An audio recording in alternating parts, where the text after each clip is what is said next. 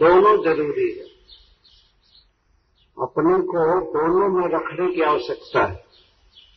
ऐसा समय आवे तो आदमी अकेले रह जाए और भगवान में मन लगा रहे। चाहे काली को बलि दो, चाहे कुछ भी कुछ भी असर ना ऐसा बनना चाहिए। तो श्रवण करते थे। देखिए यहाँ लिखा गया, श्रवण, स्मरण, गुण विवरण श्रवण करते थे। स्मरण के लिए तो कोई बाधा थी नहीं। और गुण विवरण विवरण का अर्थ वर्णन। गुण विवरण, भगवान के पद भी गाते थे, नाम गाते थे, एकांत में होने पर। तो इस प्रकार भगवान श्री कृष्ण के चरण बिंद जुगल, दोनों चरण कमल को मन में बिल्कुल पकड़ लिए थे। कभी विस्मृत नहीं होता और आत्मा प्रतिघातम आशंक मान अपनी भक्ति में प्रतिघात की आशंका करके अपने को कभी भी अच्छा या पढ़ा लिखा जानकार समाज में नहीं साबित किए अगर ये पता चल जाता कि बहुत जानता है तो लोग पकड़ कर ले जाते ये विवाह कर देते पहला इन्होंने ये उपाय किया कि हमारा विवाह न होने पाए तो ऐसे व्यक्ति कौन पूछेगा?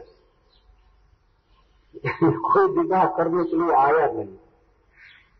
वो पहले जानते थे कि जब एक पशु में मैं आसक्त हो सकता हूँ तो स्त्री में कितना आसक्ति होगी? तो प्रतिघातम आशंक माना हमेशा डरते थे कि हमारी भक्ति नष्ट हो जाएगी, प्रतिघात हो जाएगा हमारे साधन भजन पर। इसलिए अपने को बेवकूफ़ जैसा लगाए दिखाते थे। भगवत अनुग्रहण अनुस्मृत पूर्व जन्मावली, स्वपूर्व जन्मावली। और भगवान की पूजा किए थे, राजर्षि भरत के स्वरूप में इसलिए भगवान की कृपा से इनको अपने पूर्व जन्म की सारी बातें याद थी। इस तरह मेरा प्रतिघात हुआ था, इस तरह भक्ति मेरी नष्ट हुई थी। इसलिए बहुत सावधान थे। तो आत्मान उन्मत्त जडांध बधिर स्वरूपेण दर्शयामा से लोक। लोक में अपने को दिखाते थे उन्मत्त की तरह। उन्मत्त कहते हैं, ग्रह या बात रोग से जो पीड़ित। ग्रह मतलब भूत। कभी जब मनुष्य को भूत लग जाता है तो उसमें जो भी बोलता है, या देखता है, हंसता है तो अपनी नॉर्मल कंडीशन में नहीं रहता है। भूत ही उसके मुख से बोलता है। वो देखता है या हंसता है। यदि कोई पागल आदमी हंसता भी है तो लोग बहुत चिंतित होते हैं अरे, बहुत हंस रहा है। वो हंसे चाहे रोए सब एक समान। उसको ग्रह बाधा से बाधित व्यक्ति कहते हैं, भूत प्रेत से वात रोग से। तो इसी तरह अपने को हमेशा दिखाते थे। हमारे यहाँ कहावत लोग कहते हैं, नीक गीत गायब में दरबार धोके जाए। पहले ऐसा होता था कि जो लोग बहुत अच्छा गीत गाते थे तो उनको पकड़ कर राज दरबार में लोग ले जाते थे कि राजा को गीत सुनाओ। राजा गीत सुनने के शौकीन होते थे। आजकल के राजा तो ये गीत सुनना ही नहीं चाहते। तो पहले के राजा लोग बड़े बड़े कलाकारों को बुलाते थे गीत सुनने के लिए। तो पता लगाते थे कि सबसे अच्छा गायक कौन है कौन अच्छा गा रहा है। तो, तो राजा की आज्ञा होती थी लाओ उसको। तो कोई व्यक्ति था उसने कहा भाई अगर अच्छा गीत गाएँगे तो दरबार में पकड़ कर जाएँगे। तो हम अच्छा ही नहीं इसलिए मूल गीत गाएँगे दरबार में जाए। हम अच्छा नहीं गाएँगे जान बुझकर अच्छा नहीं गाएँगे, इसीलिए हमको दरबार में पकड़ कर नहीं ले जाएँगे। इन्होंने सोचा कि अपने को मैं अच्छा कभी दिखाऊँगा नहीं, पढ़ा लिखा दिखाऊँगा नहीं, समझदार दिखाऊँगा नहीं, इसलिए लोक में किसी काम का मैं नहीं रहूँगा। हमारे पास कोई बैठेगा भी नहीं। और वास्तव में वो शौच होकर के अंग भी नहीं धोते थे। इतना गंदा रहता था कि उनके पास कोई बैठ नहीं सकता था। लोग सुने हैं कि गौर किशोर दास बाबा भी ऐसे ही स्थान में रहते थे कि दूसरे लोग वहाँ जाते ही नहीं थे। क्या ज़रूरत है, क्या देंगे? क्या देंगे किसी भक्त को? बल्कि उसके कृष्ण कॉन्सियसनेस भी छीन लेंगे उसका चित्त बहिर्मुख हो जाएगा इसलिए अपने को इस रूप में दिखाते थे। उन्मत्त जद अंध और बधिर, चार। रूप में कोई उनको कपड़ा भी देता था कि ये लो धारण कर लो तो उसको पैर में लपेट लेते थे। ये फेंक देते थे। ऐसे दिखा, जैसे इसको पता ही नहीं है कपड़ा कैसे पहना जाएगा, क्या किया जाएगा। और केवल लोग कपड़ा लपेटे रहते थे, कॉपी भी नहीं पहनते थे। एक कपड़ा लपेटे रहते थे, और कपड़ा छौसठ महीने का बिना धोए आगे वर्णन आएगा कुपटा वृत कति उनकी कटी आवृत रहती थी कपड़े से, बस। और कैसा कपड़ा था? कुपट कुचित पट उसमें मलमूत्र लगा हुआ और कई महीनों का, कई वर्षों का गंदा कपड़ा बस बांधे। नहाते कभी नहीं, एक दिन भी नहीं नहा। क्यों? वो शरीर से बिल्कुल परे थे। इस शरीर के स्नान आदि का असर आत्मा पर नहीं पड़ता है आत्मा चिन्ह है स्पिरिचुअल है। आप जड़ पदार्थ को धोइए, चाहे नहलाइए, इसे आत्मा पर कोई असर नहीं पड़ता।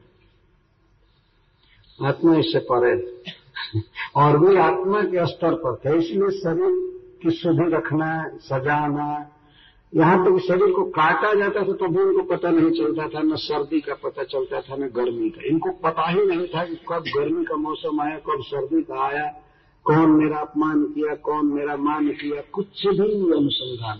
केवल भगवान में चित लगा इस तरह से अपने को जब अंध बधिर दिखाते आज के युग में तो कोई वास्तव में अभी जड अंध बधिर है तो लोक में दिखाएगा, नहीं नहीं, हम बिल्कुल ठीक है। और फिर लोग हमको जितना मान करे, जितना लोग हमारे साथ जुटे, हमारा फ़ोटो खींचा जाए झुंड के साथ बड़े बड़े लोगों के साथ। आज का युग तो ऐसा हो गया। तो कोई अपने को जड़ अंग बधिर दिखा नहीं सकता। तो जहाँ पर्पस इतने क्लियर है कि हमारे कृष्ण की भक्ति बढ़ानी है, हमें और कोई मान सम्मान लेना नहीं है, लेना नहीं एक बार राजा होकर के देख चुके थे। राजा ही साधारण राजा नहीं, सारा संसार इनका दास था।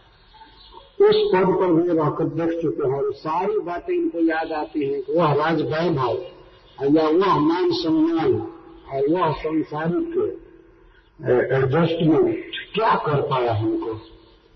उसे क्या लाभ हुआ हमको? कुछ भी नहीं।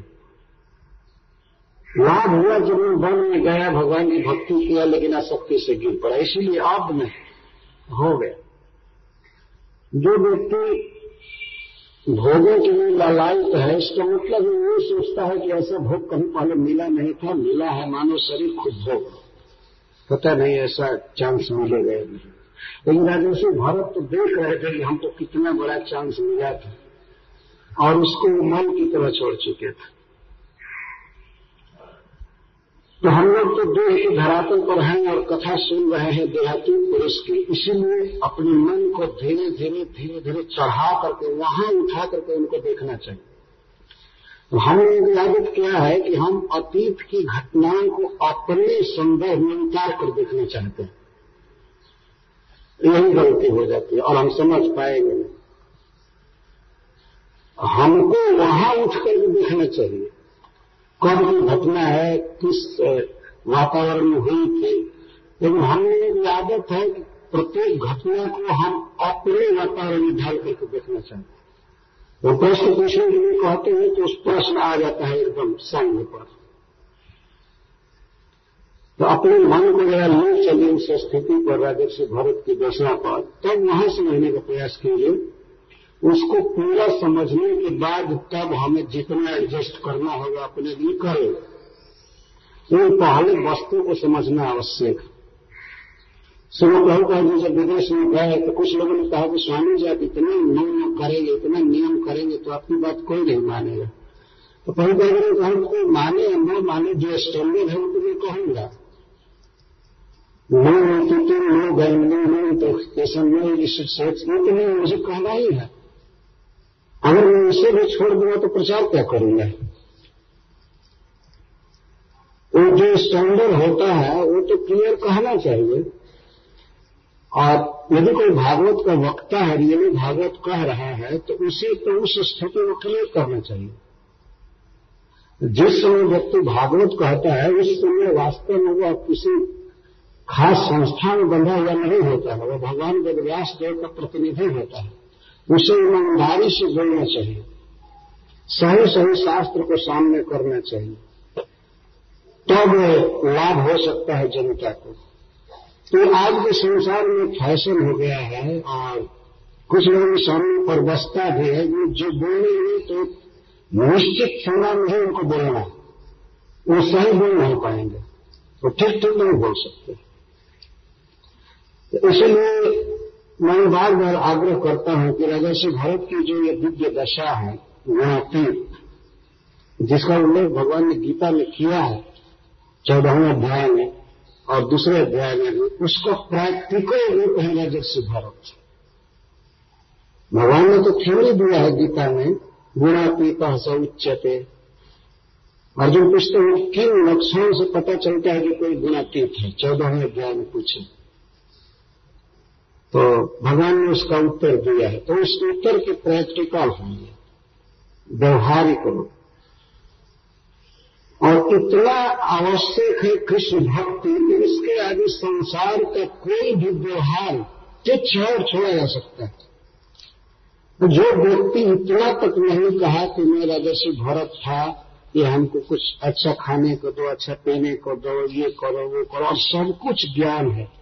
वह जितने कृष्ण भक्ति के महत्व को समझा था, उतना हम थोड़ी समझ सकते हैं। हम लोग तो सोचते हम कृष्ण भक्ति करें, लेकिन इसके साथ ही साथ हमको ये सब मिलना चाहिए। बिना खा पी करके स्टैंडर्ड मेंटेन करना है, तब हम कर पाएँगे, नहीं तो नहीं करेंगे।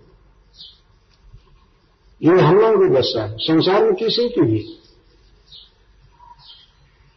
लेकिन एक ऐसी स्थिति में भक्ति की उस समय संसार की कोई अपेक्षा नहीं होती, जैसे गोपी जनों की। कृष्ण से प्रेम करना है तो करना है। संसार हम नाम दे या न दे तो कुछ भी कहे पगली कहे या कुलटा कहे, कुनारी कहे, कुछ भी कहे तो कृष्ण से प्रेम करना तो राजर्षि भरत कितना अनपेक्षित है। तो अपने को जड अंध, बधिर के रूप में दिखाना, ये बहुत बड़ी बात है। और सब समय भगवान के चरण कमल को हृदय धारण किए रहते थे और भक्ति पर प्रतिघात की आशंका से भरे रहते थे। नहीं, भक्ति नष्ट न हो जाए। मेरा स्मरण नष्ट न हो, भगवत स्मरण। इस तरह तथा की अब देखिए ऐसे जब थे अंध थे बधुर जैसे दिखाते थे, फिर भी अपनी ऐसे पुत्र को भी पढ़ाने की कोशिश की उनके पिताजी। अपनी अब ऐसा तो बेकार है इसको पढ़ाना। ये सुन ही नहीं रहा है, देख ही नहीं रहा है। वो किताब दिखाते थे, स्लेट पकड़वाते थे तो जैसे लगता था कि अंधा पकड़ रहा है। कहते थे, लिखो का। तो कुछ नहीं लिख पाते थे। और सब जानते थे। तो पूरा वेद शास्त्र जानते थे, संस्कृत जानते थे, पूरा बोल सकते थे। लेकिन गायत्री मंत्र रटाते रटाते चार महीना बीत गया और फिर भी नहीं जानता। पिताजी कहते थे, बोलो, ओम तो कहे कुछ नहीं बोलते। वो जानते थे कि आज उपदेश मिल रहा है, आज यदि उनके उपदेश को फॉलो करता हूँ तो कल और ज़्यादा उपदेश देंगे। और सिखाने लगेंगे, सिखाते सिखाते सिखाते सिखाते बस। गेड़ियाएगी गठबंधन करा देंगे। और मेरी भक्ति नष्ट हो जाएगी। ये ऐसा नहीं करूँगा। और पिताजी चाहते थे कि कम से कम ब्राह्मण का बेटा है तो वेद पढ़े कैसे जिएगा, कैसे खाएगा। तो भक्त तो थे वो भी, लेकिन भक्तों को भी चिंता होती है कि हमारा पुत्र कैसे रहेगा, कैसे जिएगा, खाएगा, इस तरह से रहेगा सबसे छोटे बेटा थे, इसलिए और भी ममता थी। छोटे पुत्र में माता पिता की अधिक ममता है इसलिए और ममता थी, और इस तरह से जब बच्चा बेचारा बेकार हो गया। तो पिता को बहुत चिंता हो रही है। तो पिता का हृदय होता है, इसलिए ऐसे जड़ पुत्र को भी पढ़ाने की कोशिश किए, बहुत प्रयास किए। इसलिए सुखदेव गोस्वामी कहते तस्यापि ऐसे जड़ का भी आत्मजस्य विप्र पुत्र स्नेहानुबद्ध मना आसमवर्तनात् संस्कारं यथोपदेशं विधान उपनिषस्य च पुनः शौचाच मुनादि कर्म नियमान अनभिप्रेतन अपनी संशिक्षे अनुशिष्टे नहीं भाग्यम पितु पुत्र पिता भी सोचते थे कि पितु अनुशिष्टेन, पुत्रेण भाग्यम ही पिता का कर्तव्य है अपने पुत्र को शिक्षा देना और शिक्षित पुत्र को ऐसा करना चाहिए। पुत्र को शिक्षा देगा पिता पिता प्रथम गुरु है और पुत्र को ऐसा करना चाहिए। तो आज समय वर्तमान संस्कारण जसोपदेशम दुर्धान जहाँ तक समावर्तन संस्कार होता है संस्कृत में समावर्तन संस्कार का अर्थ होता है ठीक से नहाना, खाना, जीना सम आवर्तन। एक समावर्तन संस्कार है जो उपनीत उपनयन दिया जाता है तो वो किया जाता है। उपनयन कहते हैं जनेऊ देने। को तो किसी भी तरह से ब्राह्मण का बच्चा था तो जनेऊ दे दिए। उपनीत जनेऊ धारण करने में कोई दिक्कत थी नहीं? जनेऊ धारण किए, यद्यपि गायत्री सिखा रहे थे जनेऊ धारण करा करके और गायत्री पढ़ाना चालू किए। और शौच, आचमन आदि सिखाए। कि देखो इस तरह से कुल्ला किया जाता है। कुल्ला करके बोलो, बेटा, श्री विष्णु श्री विष्णु, जल को सिर पर डालो। तो उनको पानी दिया जाता है तो पानी लेकर फेंक देते थे। जो सिर पर डालने को कहा जाता था तो नीचे फेंक और जल को वोट से सटाने के लिए जब वो देते थे तो ऐसे कर लेते थे। जानबूझकर। वो आचमन तक नहीं सीख पाए। कि खाने के बाद भी धोया जाता है। पिताजी भेजते थे लोटा में पानी दे करके कि जाओ शौच हो, आओ। तो पानी को पहले ही गिरा देते थे। ऐसे ही आ जाते फिर भी पिता का हृदय होता है, वो कई वर्षों तक लगे रहे पुत्र को सिखाने। वो नहीं सीख रहा था। दूसरा आदमी तो तुरंत बाज आ जाएगा हटो, क्या करो? लेकिन पिताजी थे, वो सिखाने पर पड़े। तो शौच आचमन शौच में सूची रहना, पवित्र रहना, स्नान सिखाते थे कि बेटा इस तरह से स्नान करना चाहिए।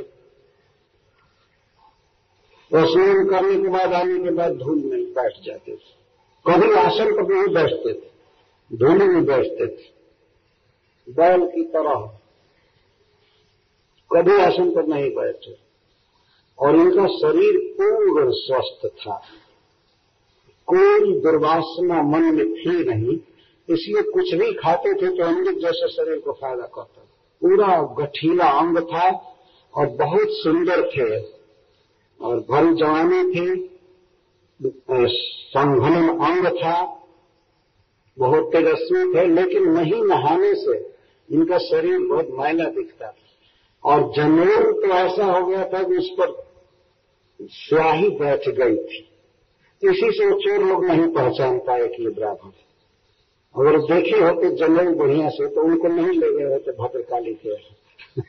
लेकिन देखे नहीं, ध्यान दिए नहीं। जनेऊ काला हो गया वो चाँद का जनेऊ लगता था। सूत्र का नहीं, ऐसा काला हो गया था। तो बहुत पिताजी सिखा रहे थे, शौच, आचमन आदि, कर्म नियमन कर्म के जो नियम है, वो सब सिखा रहे थे। तो पिताजी को एक चिंता थी कि कोई भी ब्राह्मण आएगा तो इसका विवाह नहीं करेगा, इस तरह से बताओ, लड़का हमारा हो गया, हाय राम। कैसे अच्छा होगा? तो सोचते थे अच्छा आज दस बजे तक पढ़ा करके हार गए तो फिर दो बजे से चालू करते थे। कल चालू करते थे, पढ़ाते थे, लिखाते थे, कुछ भी नहीं सीखे। सम शिक्षक क्योंकि पिता थे इसलिए सम्यक शिक्षा दे रहे और यही सोच करके कि पिता अनुशिष्टि न पुत्र इति भाग्य। पिता के द्वारा शिक्षित पुत्र के द्वारा ये सब करना चाहिए। तो भगवान ने बहुत बहुत हृदय बनाया है, लेकिन वास्तव में माता पिता का जो हृदय बनाया है इस संसार में तो वहीं से भगवान के हृदय का पता लगता है। यदि भगवान को समझना हो तो माता पिता के हृदय को हमें समझना चाहिए। कि भगवान कितना दयालु है, कितना स्नेहवान है जीवों के प्रति, इसको थोड़ी सी झलक, इसका नमूना माता पिता के हृदय में भगवान ने दिया ईश्वर किस तरह से दयालु है? भगवान ने इसको स्वीकार किया है कि इस संसार में यदि सच्चा प्रेम है, किसी के का किसी के प्रति तो है माता पिता का। और गोपियों की सभा में भगवान ने इसको बताया, रासलीला में। गोपियों ने पूछ दिया कि हम आपसे प्रेम करती हैं, लेकिन आप हमसे प्रेम नहीं करते हैं। तो कुछ लोग ऐसे होते हैं जो प्रेम करने वाले से प्रेम करते हैं, कुछ लोग नहीं प्रेम करने वाले से भी प्रेम करते हैं। कुछ लोग दोनों से नहीं आप कौन हैं? भगवान का दोष उनके मुख से स्वीकार कराना चाहती आप किसने हम तो सब कुछ छोड़ करके आपसे प्रेम की हमने अपना पति छोड़ा, घर छोड़ा, सब कुछ छोड़ा और आप ऐसे निर्दयी निकले कि हमें छोड़ करके भाग आप कौन हैं? भगवान ने कहा, मैं तीनों में से कोई नहीं उन्होंने कहा, वो बहुत बड़ी कथा लेकिन भगवान ने कहा कि देखो जो नहीं प्रेम करने पर भी प्रेम करते हैं, वो निश्चित ही धर्मात्मा है और वहाँ पर सौहार्द है। तो इसमें भगवान ने उदाहरण दिया है माता पिता का। स्त्री पुरुष के प्रेम का उदाहरण भगवान नहीं दिया। माता पिता के प्रेम का उदाहरण दिया है। तो माता पिता का जो संतान के प्रति प्रेम है, वह वास्तव में स्वार्थ से रहित है। तो गर्भ में माता धारण करती है, और छोटा बच्चा होता है, उसका मल मूत्र साफ़ करना, पढ़ाना, लिखाना, खिलाना, इसमें कौन स्वार्थ है? कोई स्वार्थ नहीं है। यहाँ तक कि बड़ा, बच्चा बड़ा हो जाता है, फिर भी माता पिता उससे कोई अपेक्षा नहीं करते। जब असहाय हो जाते हैं, बुढ़ापा में तब कुछ अपेक्षा करते हैं कि हमारी सेवा करें। तो वहीं पर भगवान का हृदय थोड़ा थोड़ा प्रकट है। उस द्वार से भगवान को समझने का प्रयास करना चाहिए। लेकिन जहाँ पारिवारिक अफेक्शन नहीं है, पारिवारिक स्नेह नहीं है, वहाँ भगवान के स्नेह को समझना बड़ा कठिन है। यह निश्चित है। तो यहाँ पर हम लोग एक पिता का हृदय देख रहे हैं कि जो बेटा सीख ही नहीं रहा है, कुछ भी नहीं सीखा, कखन घर तक नहीं सीख सका, फिर भी वो कई वर्ष तक सिखाते रहे। और अनभिप्रियता न आती कर्म नियमन के विषय कह रहे अनभिप्रियता जब जी नहीं चाहते थे सिखाना। फिर भी पिताजी सिखा रहे थे। और वास्तव में जब भरत जी के लिए आवश्यक नहीं थे, वो बहुत ऊँची स्थिति पर थे। परंतु तो पिताजी उनकी स्थिति को समझते नहीं थे। वो सिखाने का प्रयास कर रहे थे। सौच अपनी तब पितृ संभव असभ्य छीन छीने निवेशन करती पिताजी तो सिखाते थे, लेकिन जब भरत जी कैसे सच अपनी जब भरत जी भी पितृ संभव पिता के सामने ही उत्पटान काम करने लगते थे। सिखाने से ठीक विरोध असभ्य चीन किया अनुचित जैसे करने लगते थे। युवा शब्द लगाकर सुखदेव गोस्वामी यह कहना चाहते हैं कि वास्तव में अनुचित नहीं था जड़ भरत जी के लिए। वही उचित था। जो बहुत ऊँचा उठ चुका है उसको छोटे छोटे नियम में क्या बांधना है? लेकिन पिता की दृष्टि में वे असमीचीन असभ्य चिन्ह कर रहे हैं। उचित नहीं कर रहे तो पिताजी ने सोचा कि छंदांसी अध्यापयिष्यम वेद पढ़ाने के लिए छंदांशी मतलब वेद, वेदों का अध्ययन कराने के लिए पहले वे गायत्री पढ़ाना चालू किए। सह व्याहृति भी। भूर्भुव स्व इसको व्याहृति कहते हैं। और सावित्री का अर्थ है गायत्री। सभ्यता के विषय में जो मंत्र है उसको सावित्री कहते हैं। सभ्यता मतलब भगवान शिव या भगवान विष्णु, मुख्य रूप से भगवान विष्णु अर्थ है, जिन्होंने जगत को उत्पन्न किया है। तो उनका जो मंत्र है उसको सावित्री कहते हैं। सविता का वर्णन करने वाला जो मंत्र है उसको सावित्री कहते हैं। गायत्री। तो गायत्री में तीन पद है। सभी लोग जानते हैं, जो गायत्री मंत्र लिए हैं, जानते हैं, इसमें तीन पद इसको त्रिपदी कहते हैं। और प्रणव जो है उसमें सिर होता है। ओम। यह उसका सिर माना जाता है। तो सब प्रणव सिर त्रिपदी सावित्री। गायत्री के लिए सब शब्द दिए जा रहे हैं। तो तीन पद वाली और गायत्री के साथ प्रणव जिसका सिर है, ओम जिसका सिर ओंकार जिसका सिर है, ऐसी गायत्री को भी पहले पढ़ाना चाहिए। वेद पढ़ने से पहले गायत्री मंत्र जपना आवश्यक है। तो पिता की इच्छा थी कि कम से कम एक पंडित बना देते तो अपना खा कमाते लेता कहीं कथा बाज करके, कुछ भी करके। वैसे तो क्या होगा इसका? कुछ वेद पढ़ लेगा, कम से कम सत्यनारायण भगवान की कथा भी तो कहेगा। ब्राह्मण की जीविका यही है। अब के ब्राह्मण तो सब काम करने लगे। पहले के ब्राह्मण वेद पढ़ते थे। उन्होंने सोचा कि पहले वेद पढ़ाने के लिए गायत्री पढ़ा दूँ तो ग्रैष्म वासंतिकान मासन अभियमानम। ग्रीष्म और वासंतिक मासन चार महीने पढ़ाए। ग्रीष्म ऋतु में और बसंत ऋतु में मतलब चैत, वैशाख, जेठ आषाढ़ चार महीना गायत्री पढ़ाए। और बारह बारह घंटा से ज़्यादा ही पढ़ाते होंगे एक एक दिन। लेकिन फिर भी अधीयमानम अति पढ़ाने पर भी जडभर जी असंवेद रूपम ग्राह्यानाश याद किए लेकिन पूरा पूरा नहीं। असमवेत रूपम। समवेत याद नहीं किए पिताजी पूछते थे याद हो गया, बोलो बोलो बोलो तो वो तो असमवेत रूप का मतलब यह है कि उच्चारण बिल्कुल भिन्न करते थे और उसके तीन पदों को पकड़ भी नहीं पाते थे। न ओम बढ़िया से कह पाते थे न भू कह पाते थे कुछ भी धियो प्रचोदया कुछ भी नहीं कह पाते थे। यह हो बोलो बोलो बोलो कभी पिताजी डांटते थे छाड़ी दिखाते थे। बोलो, वो भी बेवकूफ़ थे वास्तव में, उनको ये समझना चाहिए था कि ये बहुत ऊँचा परमहंस है ये छोटे छोटे नियम इसके लिए क्या ज़रूरी है? लेकिन वो पिताजी समझ नहीं रहे उनका दुराग्रह था। वो ग्रहण कराते थे। तो ग्रहण कराते कराते चार महीने में भी अधीयमानम अपनी असमवेत रूपम ग्राह्यामास। ग्रहण करा पाए लेकिन अधूरा। उच्चारण और मंत्र दोनों की दृष्टि से ग्रहण नहीं करा। तो यह अज्ञ पिता का अंधा स्नेह था। जो स्नेह अपने पुत्रों से करना चाहिए लेकिन पुत्रों को भी समझना चाहिए कि वो किस स्थिति में है। अगर कोई भक्त बनना चाहता है तो उसे छूट दे देनी चाहिए? ऐसा नहीं कि तुम भी प्रवृत्ति में पढ़ो तुम भी आओ इधर। कई पुत्र होते हैं। अगर किसी को कई पुत्र हों तो एक पुत्र को अगर वह निवृत्ति वाला है तो उसे छोड़ देना चाहिए।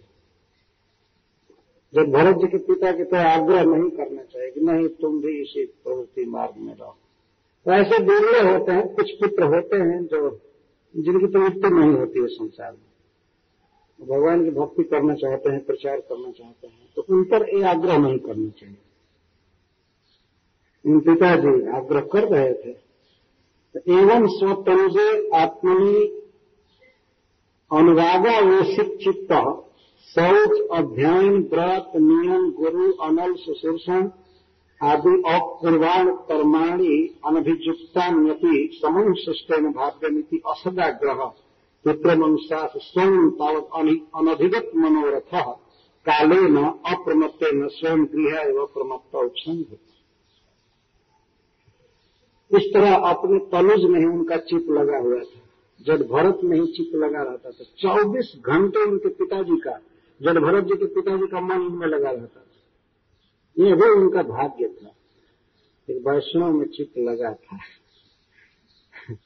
तो आत्मा में, अपने में चिप लगा था। अपने मतलब पुत्र जो होता है, पिता का स्वरूप माना जाता है। आत्मा में जाए तो पुत्र।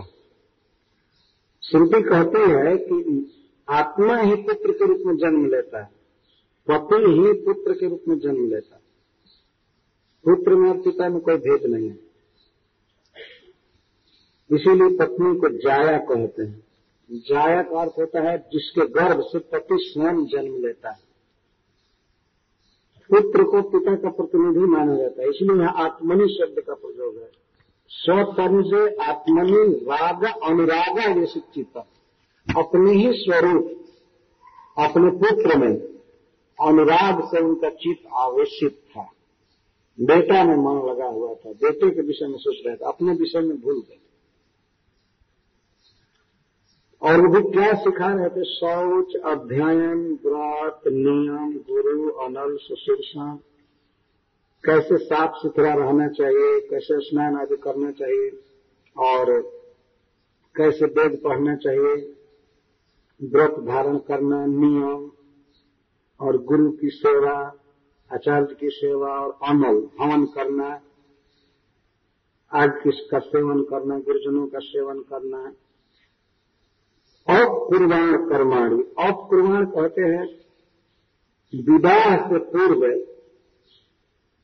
जो भी कर्म होते हैं ब्रह्मचारी के, वो सब बेचारे सिखा रहे थे।